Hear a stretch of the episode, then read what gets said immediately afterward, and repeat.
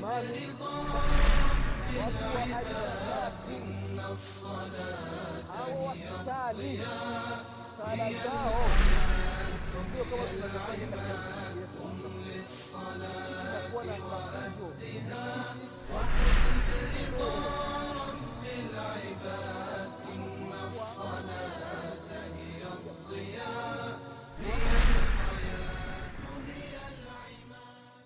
بسم الله الرحمن الرحيم. الحمد لله رب العالمين. والصلاة والسلام على أشرف الأنبياء وإمام المرسلين. سيدنا محمد بن عبد الله صلى الله عليه وعلى آله وأصحابه ومن تبعهم بإحسان إلى يوم الدين. أما بعد إخواني في الله usikum wa nafsi bitaqwa llah fakad faza lmuttaqun ndugu zangu katika iman ndugu zangu waislamu baada ya kumshukuru allah subhanahu wa taala na kumtakia rehma na amani kiongozi wetu nabii muhammadin salllahu alaihi wasallam pamoja na ahli zake na masahaba wake na waislamu wote kwa ujumla watakayefuata mwenendo wake mpaka siku ya qiama ndugu zangu katika imani na kuhusieni pamoja na kuihusia nafsi yangu katika swala la kumcha allah subhanahu wa taala. Ndugu zangu katika imani tunaendelea na kipindi chetu cha dini kipindi cha kukumbushana mambo ambayo yanamhusu mwislamu haswa katika masala ya swala. Ndugu zangu waislamu katika vipindi vilivyotangulia tulikumbushana mambo mengi. Mengi kabisa tukianzia na mambo ya udhu fadhila za udhu ubora wa udhu namna gani madhambi anayofutiwa mwenye kutawadha thawabu anazopata mwenye kutawadha daraja anavyopandishwa yule ambaye anatawadha yote katika vipindi vya nyuma tulikumbushana. Vile vile tukaishia katika kipindi kilichopita adabu za kwenda muskitini na kabla ya adabu tulikumbushana masala ya adhana. Tukasema adhan ndugu zangu waislamu mtu anapotaka kuswali inatakiwa atoe adhana. Tukataja hadithi ya bilali bn rabaha radiallahu anhu waardah namna alivyokuwa akitoa adhana zama za mtume muhammadin salllahu alaihi wasalama na vile vile kuna hadithi ya abi mahadhura radiallahu anhu waardah na yeye vile vile ilikuwa ni muadhini. Tutavikuja kuona mbele insha allahu ndugu zangu katika imani leo insha allah akipenda mwenyezi mungu subhanahu wa taala tutakumbushana kuhusiana na na fadailu ladhan ubora wa adhana. Yule mtu ambaye anatoa adhana anapata nini mbele ya mwenyezi mungu subhanahu wa taala? Ndugu zangu katika imani zama tulizo nazo mwadhini kwa kweli anaonekana ni mtu ambaye ni duni ni mtu mnyonge hana thamani katika jamii mpaka inafikia mwadhini anapotaka kwenda sehemu kuchumbia kupeleka posa mimi nataka nimwoe binti yenu. Wanamuuliza kazi yako ni nini? Akisema kazi yangu ni mwadhini khalas basi hana thamani la ilaha illallah. Adhana mtu ambaye anachukua nafasi ya bilali bn rabah na bilali nafasi ile alipewa na mtume muhammadin salllahu alaihi wasalama lakini zama zetu ndugu zangu waislamu kwa kweli wakina dada dada zetu wallahi mnatia aibu. Unaposikia kwamba mme, unataka kuchumbiwa na muadhini basi unaona kwamba wewe hauna thamani kabisa katika jamii. Hapana ndugu zangu katika imani. Ndugu zangu katika imani adhana ni jambo ambalo ni kubwa. Thawabu zake ni nyingi. Laiti mwanadamu angelikuwa anajua thawabu fadhila ubora unaopatikana katika adhana. Halafu huyo mwadhini anakuja nyumbani anataka posa anataka kumuoa binti yako wewe shekhe wewe mfanyakazi wa serikali halafu unakataa unasema hapana kazi ya, hana kazi nzuri. La ilaha illallah. Mwadhini hana kazi nzuri. Kazi ya kuwaita watu katika kheri. Waman ahsanu qaulan mimman daa ila llah waamila saliha waqala innani min almuslimin nani bora nani aliyekuwa bora kuliko yule ambaye anawaita watu katika neno la allah subhanahu wa taala? Anawaita watu waende kumwitikia mwenyezi mungu subhanahu wa taala. Mwadhini anatoa adhana. Watu wanakuja kuswali. Jambo ambalo la swala ndiyo sababu ya mwenyezi mungu subhanahu wa taala ametuleta hapa duniani na akatuumba. Wama khalaktu ljini walinsa illa liyabudun mwenyezi mungu subhanahu wa taala ameumba majini na wanadamu. Ni kwa sababu ya kumwabudu allah subhanahu wa taala. Halafu mtu mwadhini kazi yake kuwaita watu katika mambo ya kheri. Halafu anataka kuchumbia unasema kwamba hapana haifai. Hii ni hasara ndugu zangu katika imani. Imefikia zama tulizo nazo anapo, anapokuja kijana anataka kuchumbia sehemu. Wazazi wanamuuliza ana kazi gani ikiwa ni mwalimu wa madrasa khalas hamna kuoa hapa. La ilaha illallah. Ikiwa ni mwadhini khalas. Ikiwa ni imamu muskitini basi hana thamani. La ilaha illallah. Hii ni khasara ndugu zangu katika imani. Ikiwa binti yako hutaki aolewe na mtu mwenye dini hutaki aolewe na mwadhini hutaki aolewe na imamu unataka aolewe na nani binti yako hutaki binti yako aolewe na mwalimu wa chuo mwalimu wa qurani mwalimu ambaye anawafundisha watu dini. Unataka binti yako olewe na wakina nani ndugu zangu katika imani? Imefikia zama tulizo nazo wazazi wanaangalia huyu mwanamume ana nafasi gani duniani? Ana kazi gani serikalini ana kipato cha aina gani? Ndio wazazi wanakimbilia na wala hawaangalii dini. Hii ni hasara ndugu zangu katika imani. Wazazi wazazi mwokopeni mwenyezi mungu subhanahu wataala msiangalii sana mambo ya dunia. Angalieni mambo ya akhera ambayo atakuja kuwasaidia mbele ya mwenyezi mungu subhanahu wataala fadhila za adhana. Anasema mtume muhammadin salllahu alaihi wasallam fadhila za adhana ni nyingi mno. Laiti tukianza kuzieleza mwanzo hadi mwisho hatuwezi tukazimaliza.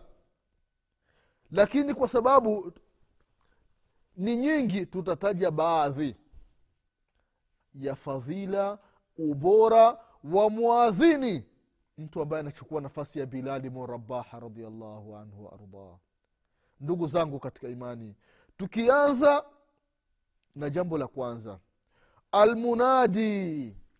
Mwenye kuadhini ananadi anawaita watu waende kumsujudia allah subhanahu wa taala. Mwenyezi mungu anasema katika surati fusulati aya thelathini tatu ya kwamba waman ahsanu qaulan mimman daa ila llah waamila salihan waqala innani min almuslimin allahu akbar. Mwenyezi mungu subhanahu wataala anasema waman ahsanu qaula ni nani ambaye anasema maneno yaliyokuwa mazuri? Nani aliyekuwa bora kushinda watu wengine? Nani ambaye ana fadhila kubwa kuliko yule ambaye anawaita watu anawalingania watu anawakumbusha watu wakamwitikia allah subhanahu wa taala. Wakamsujudia mwenyezi mungu tabaraka wa taala. Waqala innani min almuslimin akasema mimi ni miongoni mwa waislamu mimi ni mwislamu nimemkubali mwenyezi mungu subhanahu wa taala mmoja. Mwenyezi mungu hakuzaa wala hakuzaliwa wala hafanani na chochote. Mwenyezi mungu subhanahu wa taala ni mmoja katika ufalme wake. Hana mshirika katika uungu wake tabaraka wa taala.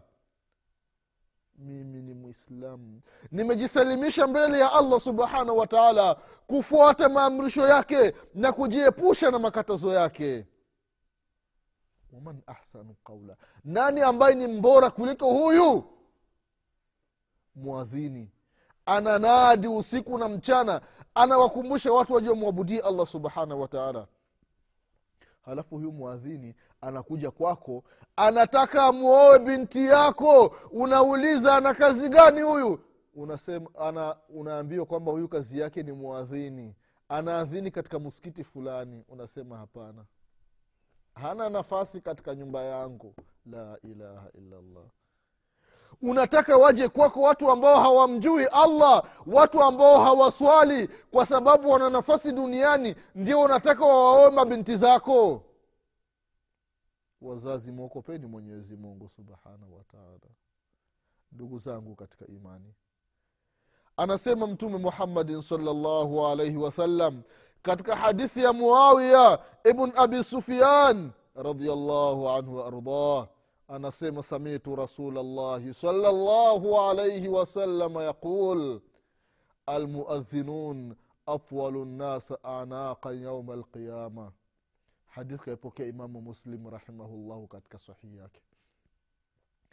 Hadithi ya muawiya ibn abi sufiani radiallahu anhu ardah anasema ya kwamba nilimsikia mtume muhammadin salllahu alaihi wasalama akisema almuadhinun waadhini wenye kutoa adhana siku ya qiama alama zao watakuwa na mashingo marefu. Mashingo tunayaona urefu wake. Lakini waadhini siku ya kiama hawatakuwa na mashingo kama haya hapana. Watakuwa na alama maalum. Mashingo yao yatakuwa ni marefu. Unaona shingo la ngamia namna gani ni ndefu. Basi waadhini siku ya kiama mashingo yao yatakuwa ni marefu. Hii itakuwa ni alama kwamba huyu alikuwa ni mwadhini duniani. Huyu alikuwa anatoa adhana duniani. Huyu kazi yake ilikuwa ni kuadhini kazi ya bilali bnu rabah radiallahu anhu ardah. Ndugu zangu katika imani. Hii ni alama ya kwanza ambayo mtume muhammadin salllahu alaihi wasalama anawapa habari waadhini. Wafahamu ya kwamba siku ya kiama hawatokuwa kama wengine. Watakuwa na sifa zao maalum na alama maalum ambazo zitawapambanua kutokana na wengine kwamba kila mwenye shingo ndefu siku ya kiama huyu duniani alikuwa ni mwenye kutoa adhana. Allahu akbar. Ndugu zangu katika imani. Adhana. Jambo la pili ambalo linapatikana katika adhana. Adhana inamfukuza sheitani inamkimbiza sehemu ya mbali kabisa. Anasema mtume muhammadin salllahu alaihi wasalama katika hadithi ya abi hureira radiallahu anhu ya kwamba ana rasul llahi sal llahu alaihi wasalama qal idha nudiya lissalat adbara shaitan walahu dhurathun حتى لا يسمع التأذين فإذا قضى النداء أقبل حتى إذا إذا ثوب للصلاة أدبر حتى إذا قضي تثويب أقبل حتى يخطر بين المرء ونفسه ويقول له udhkur kadha. Udhkur kadha. Lam yakun yadhkuru min qabl hata yadalla rajulu la yadri kam salla. Hadith kaipokea imamu bukhari na imamu muslim. Anasema mtume muhammadin salllahu alaihi wasallam katika hadithi ya aba hureira radiallahu anhu wa ardhahu ya kwamba anasema mtume salllah salama idha nudiya lissalaa adhana inapotoka. Muda wa adhana unapofika halafu muadhini akaadhini basi sheitani huwa anakimbia. Sio kukimbia tu anakimbia wakati anakimbia walahu dhurathun anaenda anajamba. Anajamba kule kujamba sauti zinakuwa ni kubwa mpaka asisikii ile sauti ya adhana. Anakimbia vibaya sana. Huku anakimbia anaenda na jamba ana huduthi. Mpaka sehemu ambayo hasikii tena adhana. Adhana inapomalizika anarudi kwa mwanadamu. Wanapokimsala sheitani anakimbia mpaka asisikii sauti ya mwenye kukimsala. Wanapomaliza kukimsala sheitani anarudi mwanadamu. Halafu imamu anasema allahu akbar. Tuna swali sheitani anakuja sasa anaanza kupita katika nafsi za wenye kuswali. Anakuletea vishawishi. Kumbuka kitu fulani kumbuka kitu fulani. Kumbuka kitu fulani. Kumbuka kitu fulani. Kitu ambacho ulikuwa hukumbuki kabisa. Inafikia mtu yupo ndani ya sala anasali hajui hii ni rakaa ya ngapi. Anasali hajui. Nimeshasoma alhamdu sijasoma. Namna gani sheitani anavyomshawishi mtu. Kwa hiyo ndugu zangu katika imani katika faida ya adhana inamkimbiza mbali sheitani. Inamkimbiza mbali. Na faida ya adhana ndugu zangu katika imani katika masala ya ruqya. Wale ambao wana matatizo ya majini. Ukisikia mtu ana matatizo ya majini kwa sababu ni mlango ambao ni mrefu na sio mada yetu ni kugusia tu kidogo mtu akiwa na majini mshike katika sikio lake. Sikio la upande wa kulia kama ni dada yako au ni mke wako au ni ndugu yako mshike katika sikio la kulia halafu toa adhana katika sikio lake. Kama na majini basi atakimbia kwa idhini ya mwenyezi mungu subhanahu wataala adhana waislamu inamkimbiza sheitani inamweka mbali sheitani. Ndugu zangu katika imani anasema mtume muhammadin salllahu alaihi wasalama katika faida za adhana anasema ya kwamba katika hadithi ya abu hureira radiallahu anhu waardah ya kwamba lau yalamu nnas ma fi nidai wasafi lawal thumma lam yajiduu illa an yastahimuu alaihi lastahamuu ولو يعلمون ما في التهجير لاستبقوا إليه ولو يعلمون ما في العتمة والصبح لأتوهما ولو حبوا حديث kaipokea imamu lbukhari rahimahullahu na imamu muslim katika sahihi zao anasema mtume salllahu alaihi wasallam katika hadithi ya aba hureira radiallahu anhu ya kwamba miongoni mwa faida za adhana. Lau yalamu nnas ma fi nida laiti wanadamu wangelikuwa wanajua faida ubora fadhila thawabu zinazopatikana katika adhana. Kama mati wangu allahu akbar wangelikuwa wanajua ubora faida thawabu malipo makubwa yanayopatikana kwa yule mwenye kuadhini. Allahu akbar. Wasafi lawal na faida na ubora na thawabu na malipo yanayopatikana katika safu ya kwanza. Anasema mtume salallahu alaihi wasallam watu wangelikuwa wanapiga kura. Watu wanapiga kura. Kwamba leo ni zamu yangu mimi kuadhini allahu akbar. Leo ni zamu yangu mimi kukaa safu ya kwanza. Allahu akbar. Wallahi ndugu zangu waislamu katika adhana kuna ubora mkubwa wenye kuadhini. Hata kama watu watawaona kwamba wanafanya kazi ambazo hazina maana kwa mtazamo wao wa kidunia lakini mbele ya allah subhanahu wataala wana malipo makubwa. Wana daraja kubwa wenye kutoa adhana watu wangelikuwa wanajua fadhila. Anasema mtume salllah salama watu wangelikuwa wanapiga kura. Wanapiga kura msikitini kwamba leo ni zamu yangu kutoa adhana. Leo ni zamu yangu kukaa safu ya kwanza.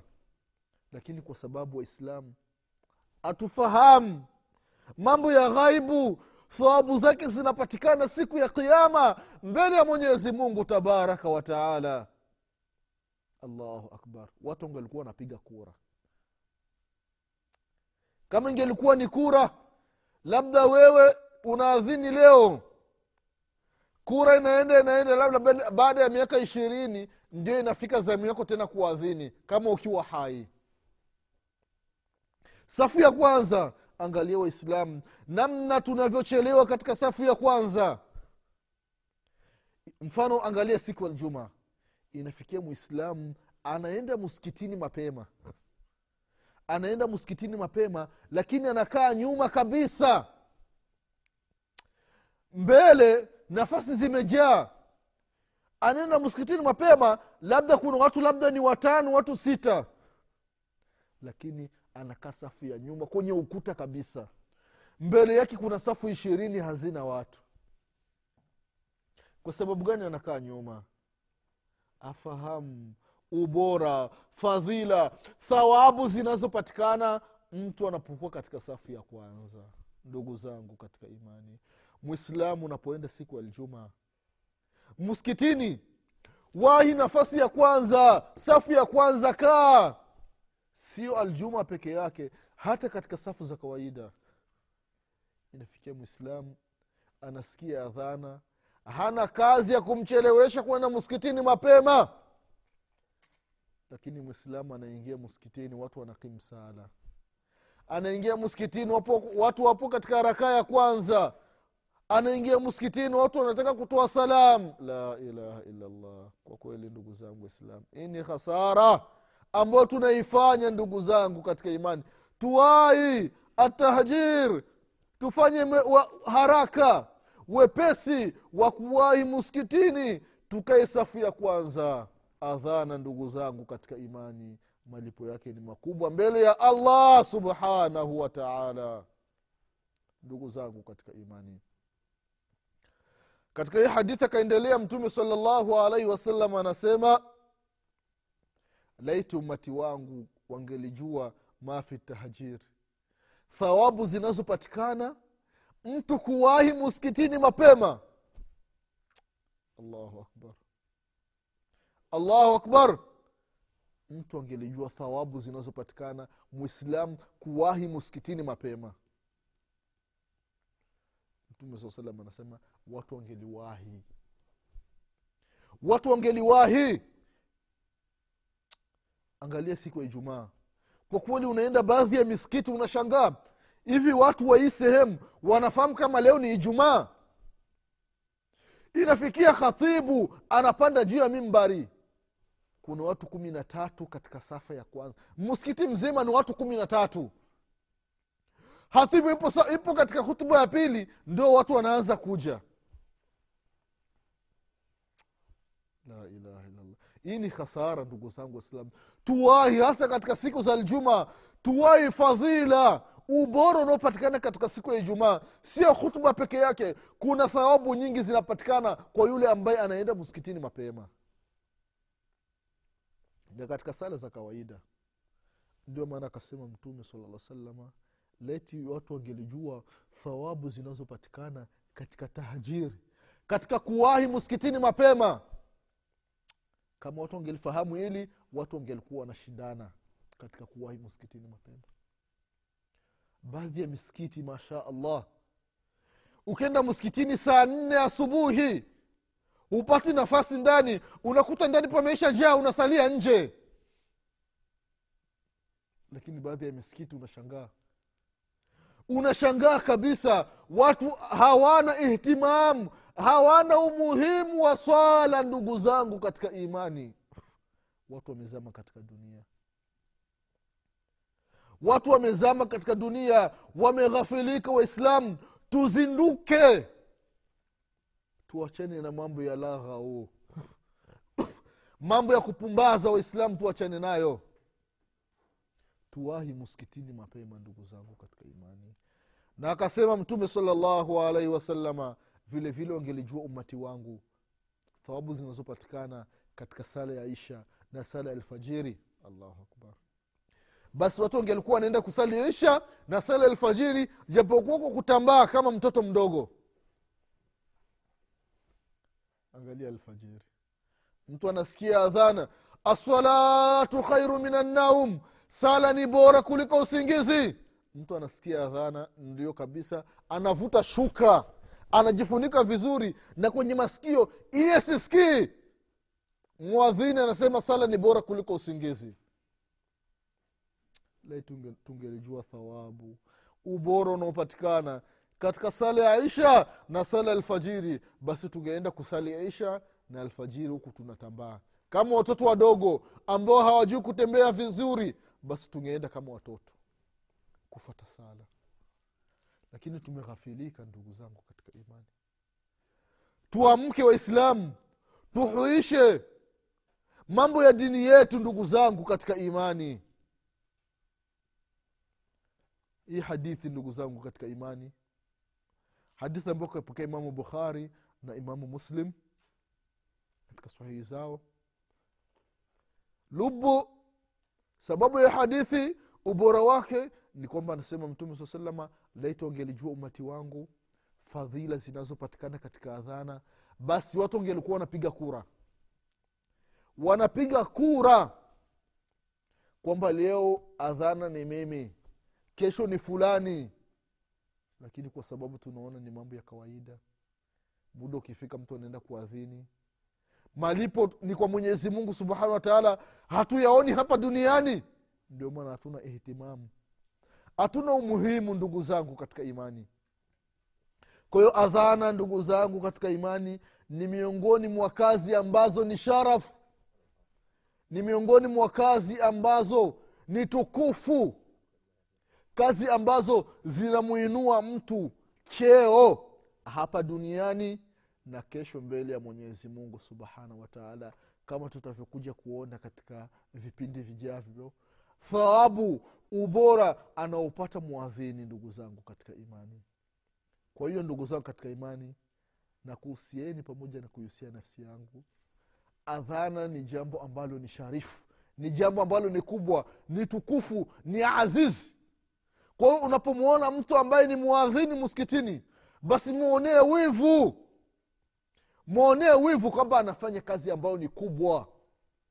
Kazi nzito. Kazi ambayo inampandisha daraja hapa duniani na kaburini na kesho mbele ya mwenyezi mungu subhanahu wataala ndugu zangu katika imani kwa haya machache leo insha allah tutaishia hapa. Mwenyezi mungu subhanahu wataala akipenda katika vipindi vijavyo insha allah tutaendelea na kukumbushana ubora wa adhana. Kwa ya machache mwenyezi mungu subhanahu wataala tupe kila la kheri. Mwenyezi mungu subhanahu wataala tusamie madhambi yetu. Mwenyezi mungu subhanahu wataala tufishe alikuwa ni waislamu. Nasema subhanaka allahuma bihamdik. Ashhadu an la ilaha illa anta. Astaghfiruka waatubu ilaik. Subhana rabika rabi lizati ama yasifun. Wasalamun ala lmursalin والحمد لله رب العالمين. والسلام عليكم ورحمة الله وبركاته الصلاة وأدها واقصد رضا ربك إن الصلاة هي الضياء هي الحياة قم للصلاة وأهدنا وقصد رضا رب العباد إن الصلاة هي الضياء